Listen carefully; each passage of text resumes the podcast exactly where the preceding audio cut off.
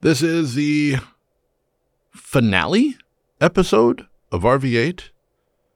I wanted to send some shout outs to uh, Burgundy McCurdy. You've kind of changed things on how I see the world and how I see myself in this business.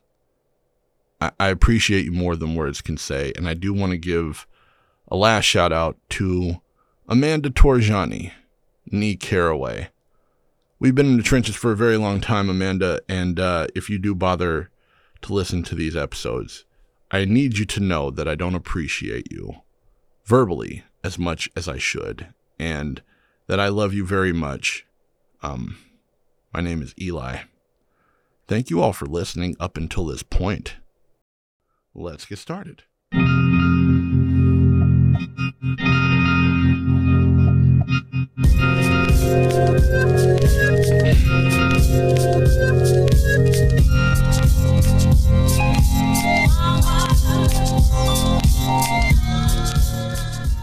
So, I want to say that if you've reached this episode and you've been through the rest of these episodes, God bless you and thank you. We are now in the month of March officially, and restaurants have been approved for outdoor dining. It's really chilly winds out here, but at this point, I'm just happy to be taking baby steps in the right direction.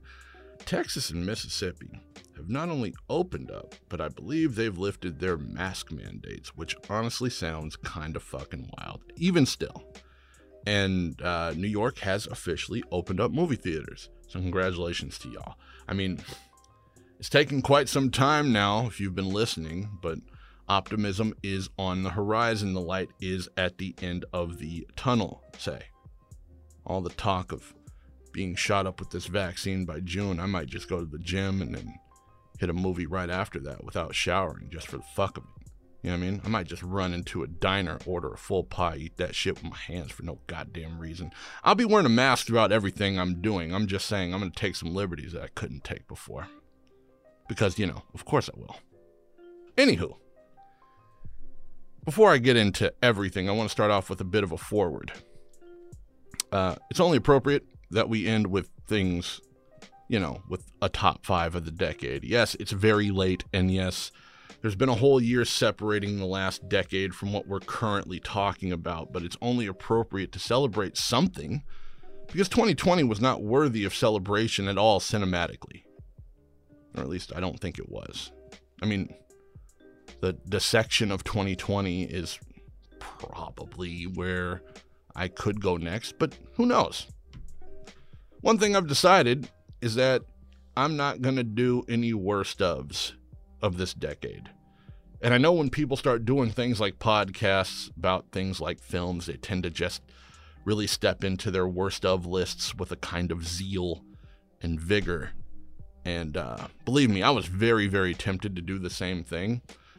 However, one must remember that in order to do a truly impassioned firing off on the worst of any decade, of any subject, it does kind of require one to go and relive these things and do more research on these things that one truly despises, which is really not the it's not the healthiest of mental exercises to partake in during a time as stressful as 2020. You know what I mean?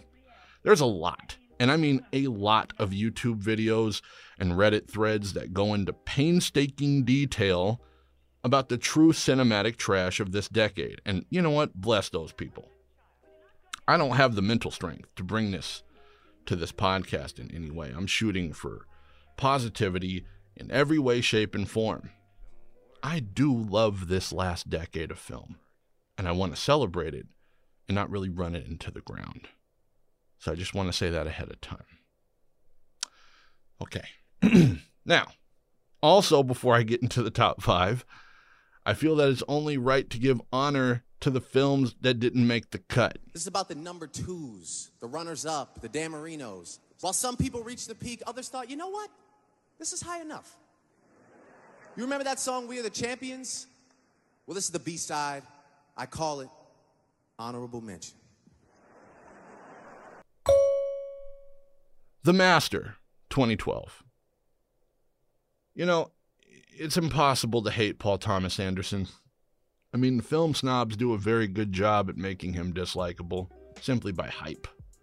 Personally, I know two or three people who are absolutely fucking obsessed with his resume and are real assholes about it. Like, the name to me is a trigger word, and I get into defense mode because usually when that man's name is like said out loud too many times, there's gonna be a film snob swooping down upon you like Bruce fucking Wayne, waiting to yap you half to death about how great he is.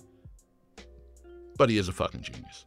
And uh, it seems as if when discussing his resume, even the most ardent of film snobs tend to forget the master. Hell, when I think about this film, I tend to forget that it was released in the last decade. I forget how pleasant of a film going experience it was going to like a place like ArcLight, watching it in 70 millimeter, and how spectacular Philip Seymour Hoffman really was and how him and Joaquin Phoenix were really great in every scene that they were in. No, this isn't a discussion, it's a grilling. There's nothing I can do for you if your mind has been made up. You seem to know the answers to your questions. Why do you ask? I'm sorry you're unwilling to defend your beliefs in any kind of rational Oh, way. if, if, if you if you if, if you already rational know the answers to your questions, then why ask? Pig fuck! Ford versus Ferrari 2019. Let me just say, this has been an unbelievably shitty decade for sports films. The one category where I can say the 2000s absolutely obliterates the 2010s is in sports films. It took me a long time to research just the amount of high quality sports films that were released in the last decade. And man, oh man, between the major sports, followed by with Americans at least, every single solitary major sport had something mediocre to very, very bad. There were truly no spectacular football movies to speak of. Aside from Moneyball, there really wasn't a lot of great baseball films. There's no hockey movies, even though people want to continue to tell me that those Goon movies are classics, which they are not. And basketball movies were on such a decline that I've really tried to hear people convince me that Uncut Gems is a sports movie. Fuck out of here. Of all the sports to consistently get it right this decade, there were three tennis, boxing, and Formula One racing. He ain't lying. There were two very, very great racing movies this decade. One was called Rush with Chris Hemsworth and Daniel Bruhl about the personal rivalry between Niki Lauda and James Hunt back in the day. And then there was Ford versus fucking Ferrari. Star studded, summer flick about a sport that very few Americans I know even remotely care about, set during a time that you don't hear a lot about, you know, in sports networks like ESPN or Fox. It's one of the handful of movies I can say, with all honesty, wildly, wildly outperforms the trailer that advertises it. To see those racing scenes put on an IMAX screen was truly special. And to any of you who may have missed out on it, you know, because you didn't want to take the time to go and see a racing movie, I understand people don't want to spend their money and take chances. But all I can say is that I understand your decision, and given the quality of this movie, boy, do I feel sorry for you for not experiencing it like I did. There was Wonder Woman for 2017. Hey, you remember a while back when I told you how excited I was to see 1984, Wonder Woman 1984? Remember a while back when I thought that it was going to be a good cap off to the shittiest year of film on record in 2020? You remember a while back, a couple of episodes ago when I when I mentioned all the silly ass hot takes that I used to have? That thing about Daniel Craig not being a good choice for Bond that I said a long time ago. That thing about Brandon Routh being the best choice for Superman. Like stuff like that, right? Silly ass predictions like that. Well, predicting that Wonder Woman 1984 was going to be a good movie is playing out to be on that level of ridiculousness. He ain't lying. Save you the review, but I'll tell you fucking horrendous. That made me appreciate the first movie all the more. Listen, Gal Gadot is not Meryl Streep. We all know this, right? But she is undoubtedly the MVP of the DC Extended Universe. And as an origin stories for superheroes, this is about as good as it can get. The movie was so good. Gadot playing this role is so good. The chemistry that she has with Chris Pine in both of the movies, actually, is so good. But I think a lot of the people, like myself, didn't realize it at the time. Sometimes it takes an ultra shitty sequel to understand the superiority of the original. There was Hereditary, 2018. As previously mentioned with Wonder Woman, sometimes it takes an extraordinarily shitty follow up to understand the greatness of something that came before. And although Midsommar, the horror film Midsommar, isn't a sequel in any way to Hereditary, it is the sophomore effort of a man called Ari Aster, a director called Ari Aster. A man who's either a complete hack or an absolute genius. I have no idea which. And that's what happens when your sophomore effort is so ridiculously, pretentiously art house, so focused with every shot being idyllic rather than the story itself making sense, so focused on shock value and not enough on, say, pacing or character development that it makes your extraordinary freshman effort look like an absolute accident. And hey, maybe it was. I mean, perhaps. Maybe all the credit to Hereditary being as great as it is should go to Toni Collette and Gabriel Byrne and the rest of that awesome cast. Maybe audiences were so indoctrinated to shitty ass slasher films that it was refreshing to see something like Hereditary come out in the summertime. There's a lot of questions about Ari Aster. His next feature will be very, very interesting. I want to give a shout out to all the Spielberg movies from 2011 to 2018. Fun fact no less than seven, seven Steven Spielberg movies have been released this decade. The BFG, Good. The Adventures of Tintin, Good. Bridge of Spies, Wonderful. Lincoln, Wonderful. Ready Player One, Great. The Post, Wonderful. And a borderline low key masterpiece called War Horse.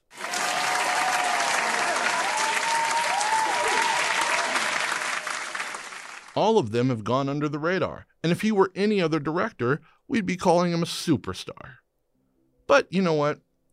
Spielberg movies at this point are like a Mercedes Benz, right? They're fancy, they're extremely well made, and they're a lot better than the vast majority of the field that they're in. However, like a Mercedes Benz, the quality of the product has been excellent for so fucking long that we as an audience have become complacent. So complacent, in fact, that when we heard that Meryl Streep and Tom Hanks were going to be in a period piece directed by Steven Spielberg in Oscar season, I think the collective response was like, eh.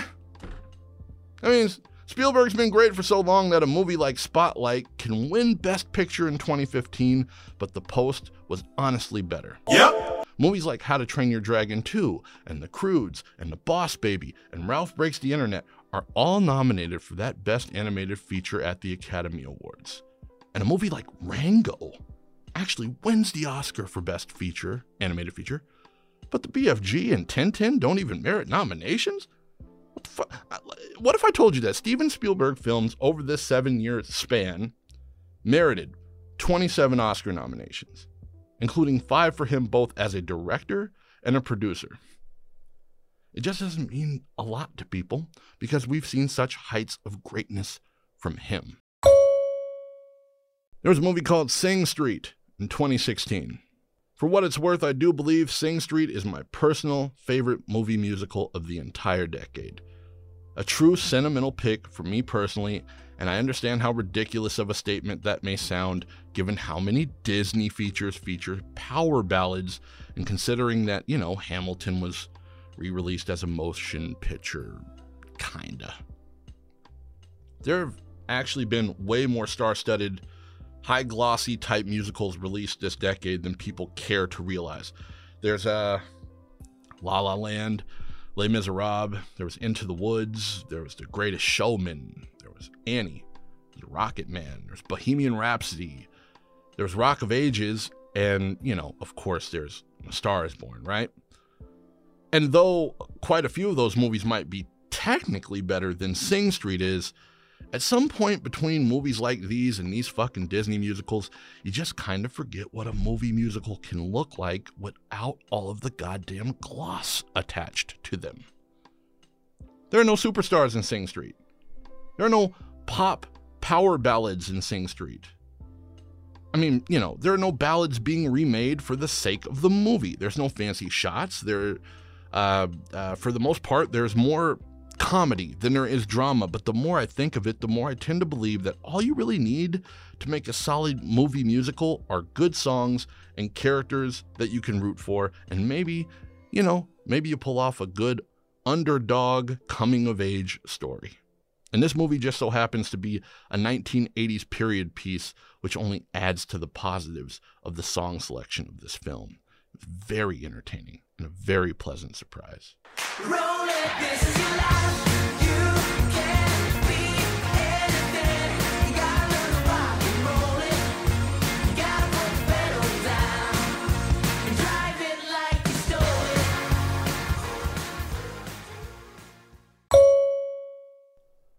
There's Fast Five, 2011.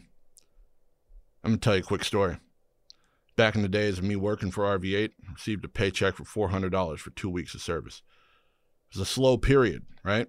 Our evil cross city rival East Valley 13 Cinemas had taken all the new releases that had been released for like two, three weeks up until that point, and hours were really spread thin.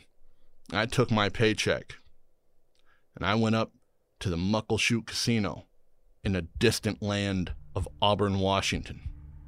I walked up to a roulette table with my money in my hand and put 300 of my $400 down on red. And I watched that ball spin around for what seemed like hours and dreadfully thought in that moment of how I'd try and live off of $100 for two weeks. And how I'd explain to my grandmother, who I was living with at the time, that I lost most of my check gambling. Crossed my fingers all eight of them. And then the ball landed on red, and my 300 turned to 600, and I left. I left it on red for it to hit red again one more time, and I walked out of that casino with $1,300. I later marveled at how large my testicles had grown during that experience. Victory! I tell that story my roulette experience is very similar to what Universal Studios did with that Fast franchise in the year 2011. They spent an entire decade building up a franchise that was based on street racing. But at that point, everybody knew it was getting stale. Fourth entry of the franchise made money, it did. But it just kind of seemed as if it was at its peak. Part 5 had to be a muckleshoot casino type gamble, which they took, as I did. And as a result, they turned this street racing franchise into an international espionage tale of street racers turned spies. Like they decided to make things even more macho. Yep. Even more cartoonish. Yep. They were also very like cavalier with the concepts of gravity, Yep. physics. Yep. They were extremely gratuitous with things like baby oil and sweat. Yep. Yep. Yep. Yep. Yep. Yep. That's very notable, man.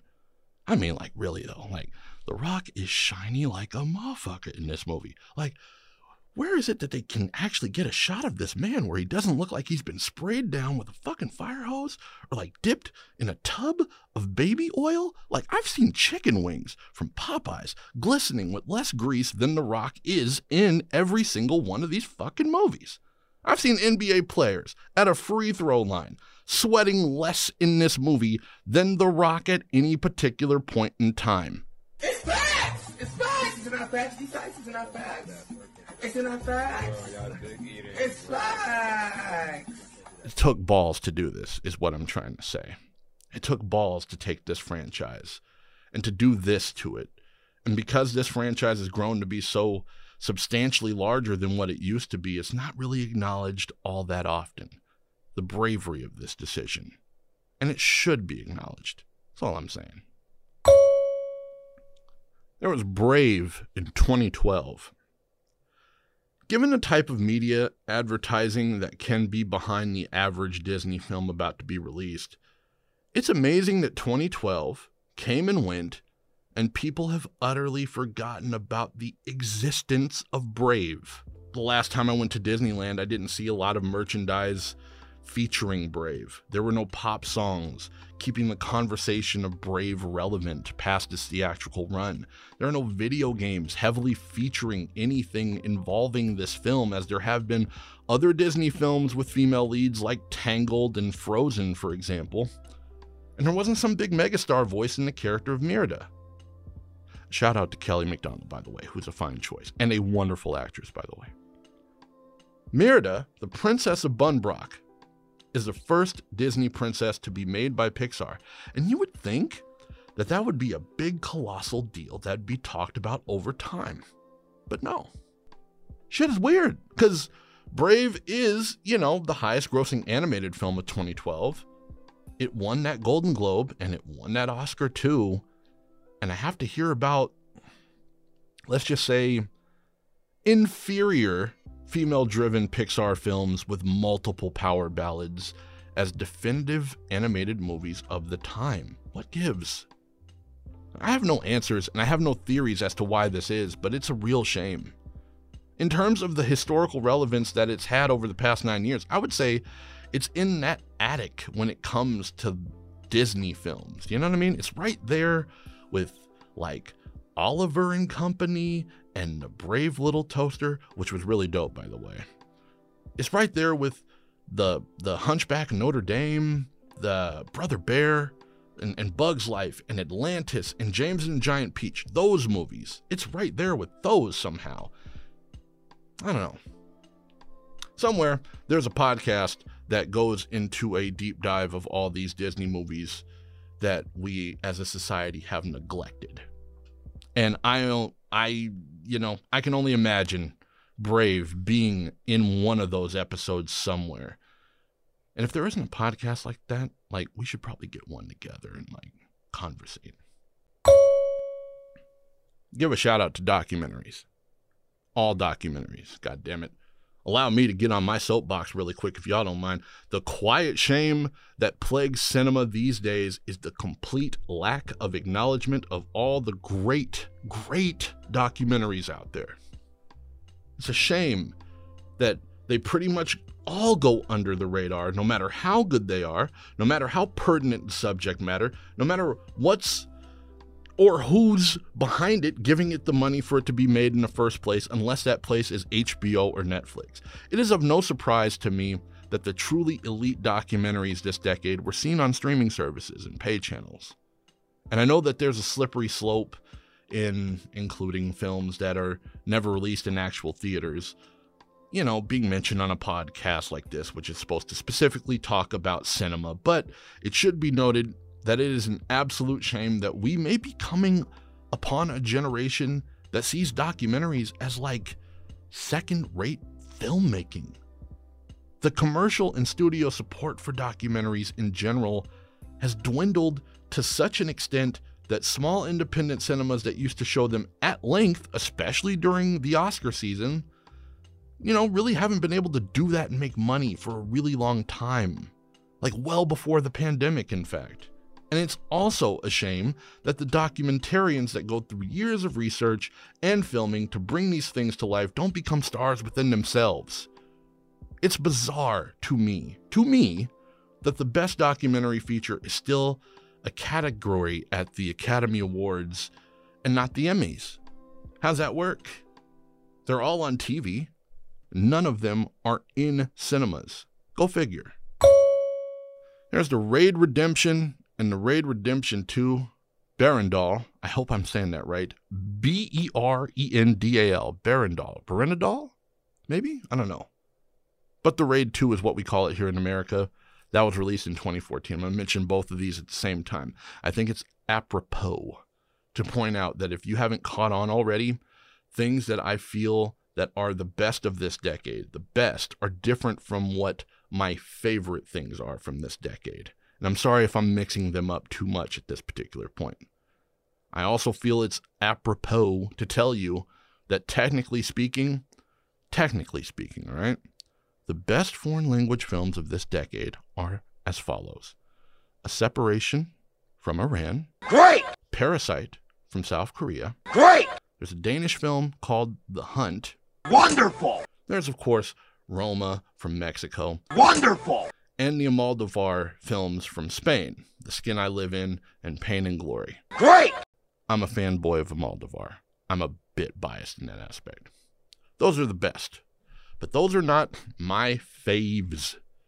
And I know it may be a bit strange to say this, but The Raid and The Raid 2 are my absolute favorite two foreign language films of this entire decade for very, very unorthodox reasons. Sure, sure, the story of The Raid Redemption is ridiculously simplistic.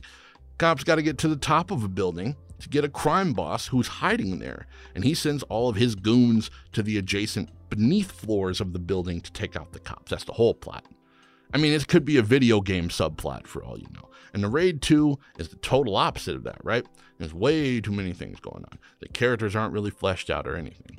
There, there's a cop movie, and there's a mafia movie, and there's hoodlum movies. There's tropes in all types of ways in hoodlum. I mean, in, in hoodlum, in the Raid 2, right? all types of tropes.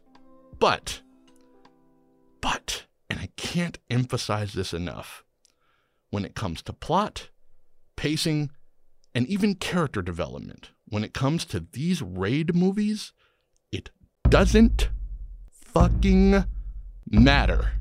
Not at all. Why? Because when it comes to hand to hand combat sequences, whew, there is nothing, and I mean absolutely goddamn nothing, in the history of this medium that can compare to what these two movies have to offer. Nothing in a Bruce Lee movie. Nope. Nothing in a Jackie Chan movie. Nope. Nothing in a John Woo movie from back in the day. Nope. Nothing in any of the movies that any member of the Wu Tang Clan has ever idolized can equal what we see on screen in these two movies before or since. They are expertly shot. The action is kinetic and easy to follow. It's gory without being excessive, and each one of them have a wild concept to them, all the while being important to the plot, and they're just not there for window dressing. Down here in Southern California, audiences tend to be pretty jaded. And I know I've mentioned enough on this podcast whenever an audience erupts in applause or has like an audible moment in watching a film. It's very important to me to point out when this happens every time.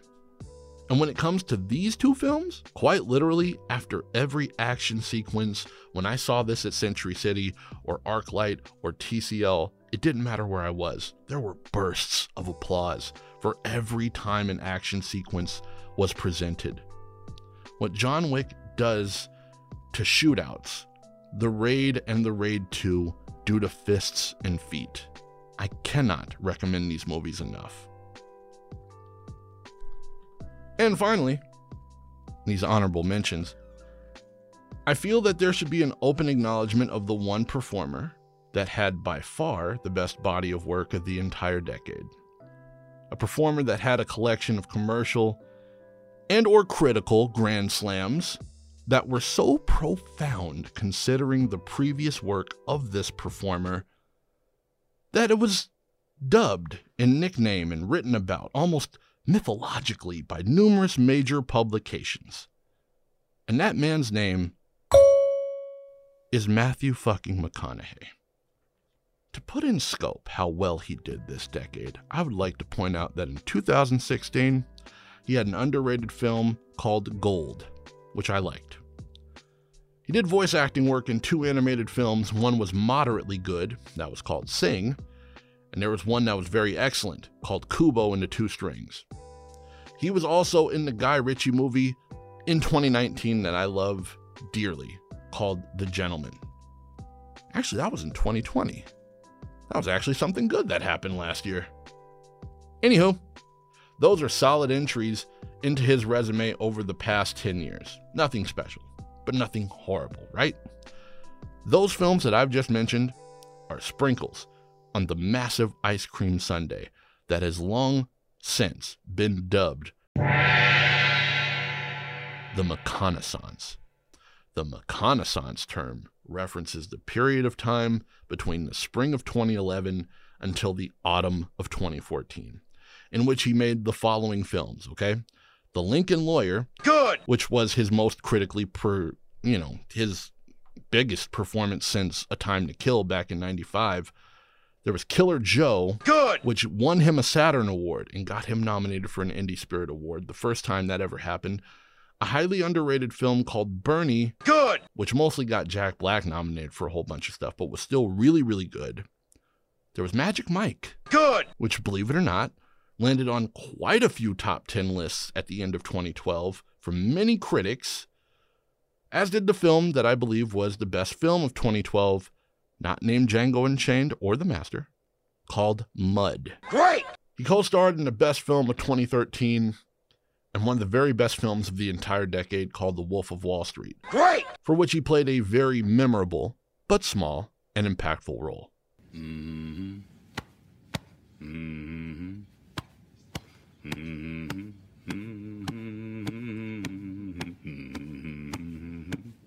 on.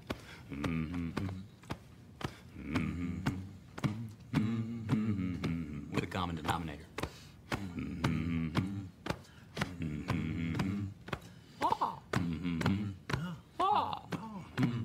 He, of course, hit another Grand Slam in the same year of 2013, not only starring in the best movie of that year, but winning the Academy Award for Best Actor for Dallas Buyers Club. Wonderful. The following year, he did a Christopher Nolan movie called Interstellar, Wonderful. which ended up becoming one of the top 10 highest grossing films of 2014.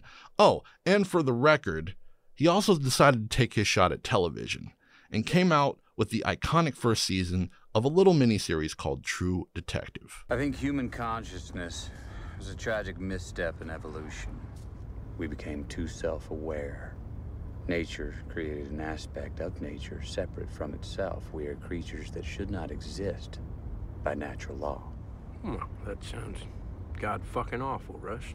This stretch of time was so epic for McConaughey that I've often said that had he started acting in 2011 and retired by the end of 2014, he would be beyond revered. He would be the John Cazale of this generation. He would, in fact, have a mythic status that would eclipse many of his peers. Okay. So, in thinking of how I was going to creatively construct my rollout with the actual top five films, I went over what must have been uh, a list that I had. It was like 20, 30 different ideas. It seemed kind of anticlimactic just to name off a list of films for the final episode or the season finale or whatever this tends to be. I still don't know, honestly.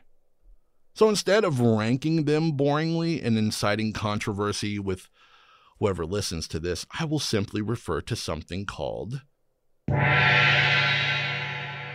Mount Rushmore list. For those of you who don't know, in February of 2014, there was a basketball player by the name of LeBron James who was asked who he thought was the greatest players of NBA history were. But because he didn't want to piss off anybody, he made something called his quote unquote Mount Rushmore list. He didn't even do a top five. He did a top four and he didn't even rank them. And you know what? Because I don't want to piss anybody off, that's what I'm going to do too. If you are one who has listened to every single episode up until this point, I've pretty much told you guys what I felt the top five films of this decade were. I just didn't really put them in a list yet. Right? I've already talked at length about Black Panther, about the historical relevancy, about the loss that we all still feel over Chadwick Boseman, about how it's a career defining performance for Michael B. Jordan, about the iconography and how dope it made black look, and the pride that I personally felt walking out of that theater when I saw it. I told you about that. That being said, right, there's a minor complaint with Killmonger's last line that I got to talk about right now. It's just really quick, really quick, right? So he has this last line about wanting to be buried with his ancestors, uh, even though that he was forcing an African country to go to war with the rest of the world because he wanted to be the ruler of all things with the strongest army and strongest weapons, even though he, you know, burned at least some of the ancestral history of Wakanda to keep that power of the heart-shaped herb. Do you remember that? I do. Uh, but I digress. You simply can't make a cinematic Rushmore of the 2010s without having Black Panther on there. Complaint or no complaint. I've already talked about the social network, right? On how the greatest screenwriter in the world combined with one of the four or five best directors in the world, and that combined with the best cinematic score of any movie of the past 20 years, and how that movie had career best performances from Jesse Eisenberg, Andrew Garfield, Justin Timberlake, and Armie Hammer, and how it was just this really epic film about the creation uh, of a website. Audiences, young and old, knew that when that film came out, that it was something special and that something was going to speak to them. Something was relevant. And here we are, shit, 11 years later, and that is still the case. It hasn't lost relevancy at all. I've already talked about Toy Story 3, right? One of the greatest dramas to come out of the 2010s, the near Shakespearean tale about the loss of childhood innocence, about the inducing of insanity because of loneliness, a film that, honest to God, gives you its own three versions of heaven, which is Andy Room when he's young, purgatory, the daycare that's ran by Lotso, and yes, it gives you its own version of hell in that incinerator scene. It's a movie that induced more adult human beings weeping openly in a movie theater than any non animated film released in the 2010s. Any of them. And I understand that just mentioning all of the Shakespearean tragedy in that children's cartoon, like I'm criticizing it for being too heavy, but I'm not. Like, I recently watched that movie, and you know what? I'll go and say it. It's probably the 1B to The Lion King's 1A as far as the greatest Disney movie ever released. Fight me, you film snobs. Fight me. I've talked about The Wolf of Wall Street, even recently, about how it's the bronze medal on the catalog of one Martin Charles Scorsese, about how it's the best career performance of one Leonardo Willem DiCaprio. Yes, I looked up their middle names. So what? Wikipedia's here for stuff like that. I talked about how it brilliantly fuses comedy and drama unlike any other film of this era, and played a major part of the earlier mentioned McConaissance. This thing got nominated for five Oscars and won nothing. And it's just one of those films that we're going to look back on and say, how the fuck did we let that happen? And there it is. That's the cinematic Mount Rushmore of the 2010s, in my humble opinion. Black Panther, Social Network, Toy Story 3, and The Wolf of Wall Street.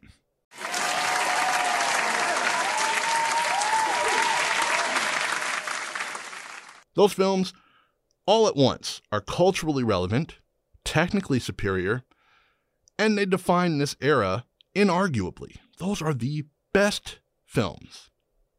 But, as I mentioned before in this podcast, there is a difference between the best and your favorite. And not to say that I am not absolutely positively in love of with every single film in the Mount Rushmore because I am. And I can honestly say that every film on that Mount Rushmore might be better than what my personal favorite film of the decade is. But that's the thing with your favorites, right? They mean something to you sentimentally. They hold a place in your heart. Technicalities and cultural relevance be damned.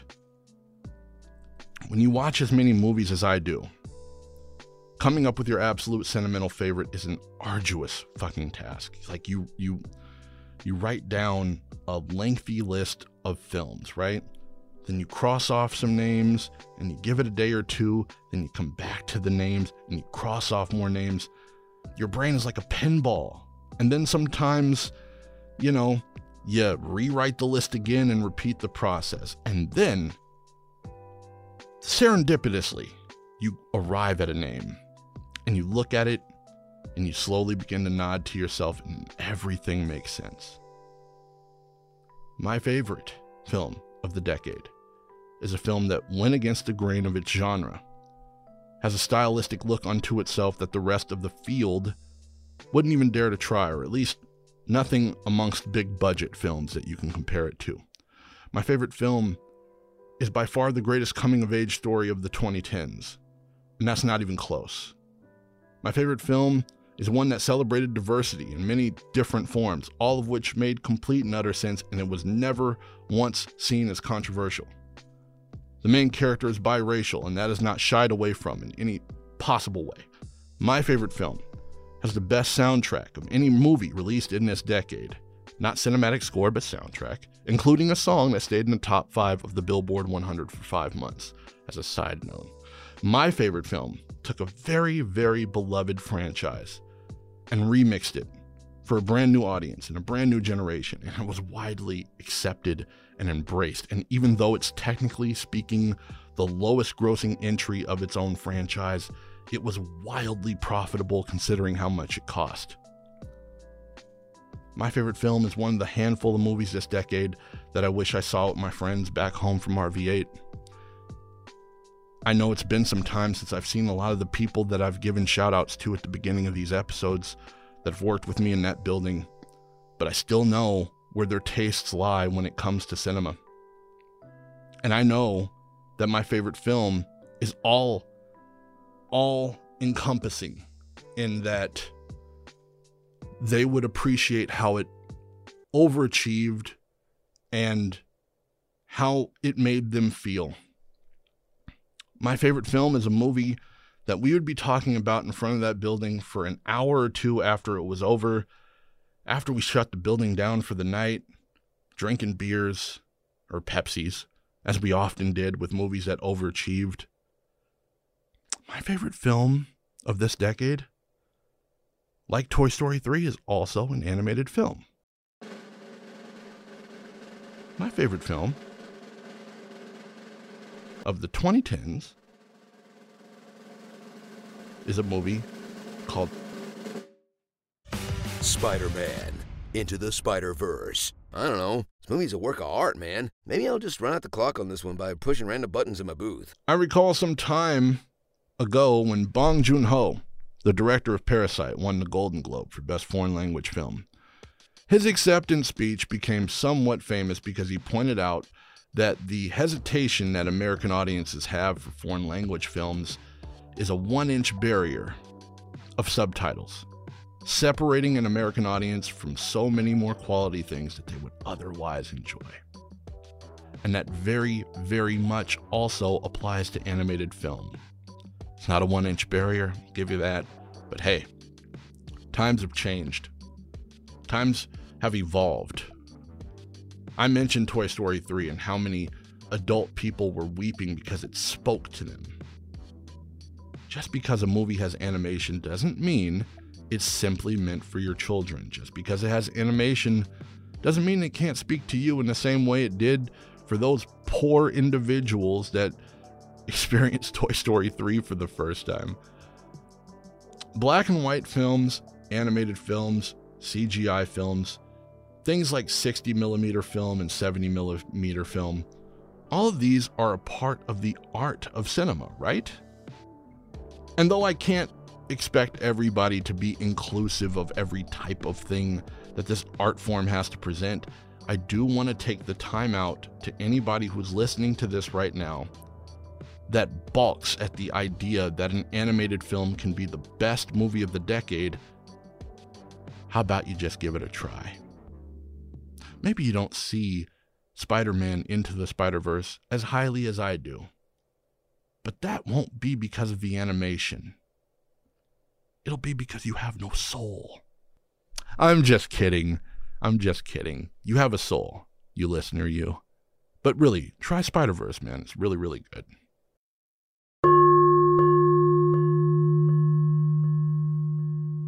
And that about does it.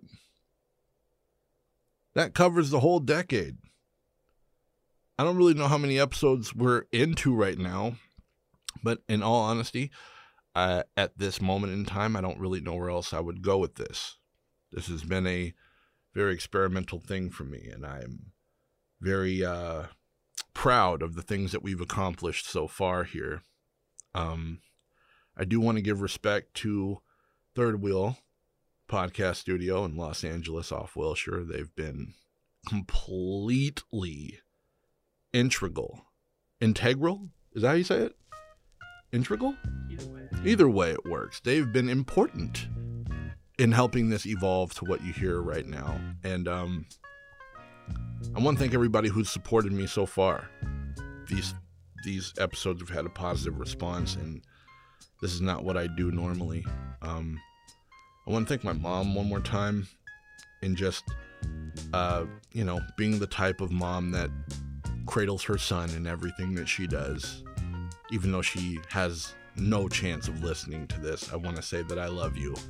In case you do find time to get through the 14 some odd episodes that we've recorded so far. This will be back. I keep saying it's a series finale or a season finale. I don't know what it is, but I really like this experience, so we'll find a way to do it again. Thank you all for listening, and I'll see you again.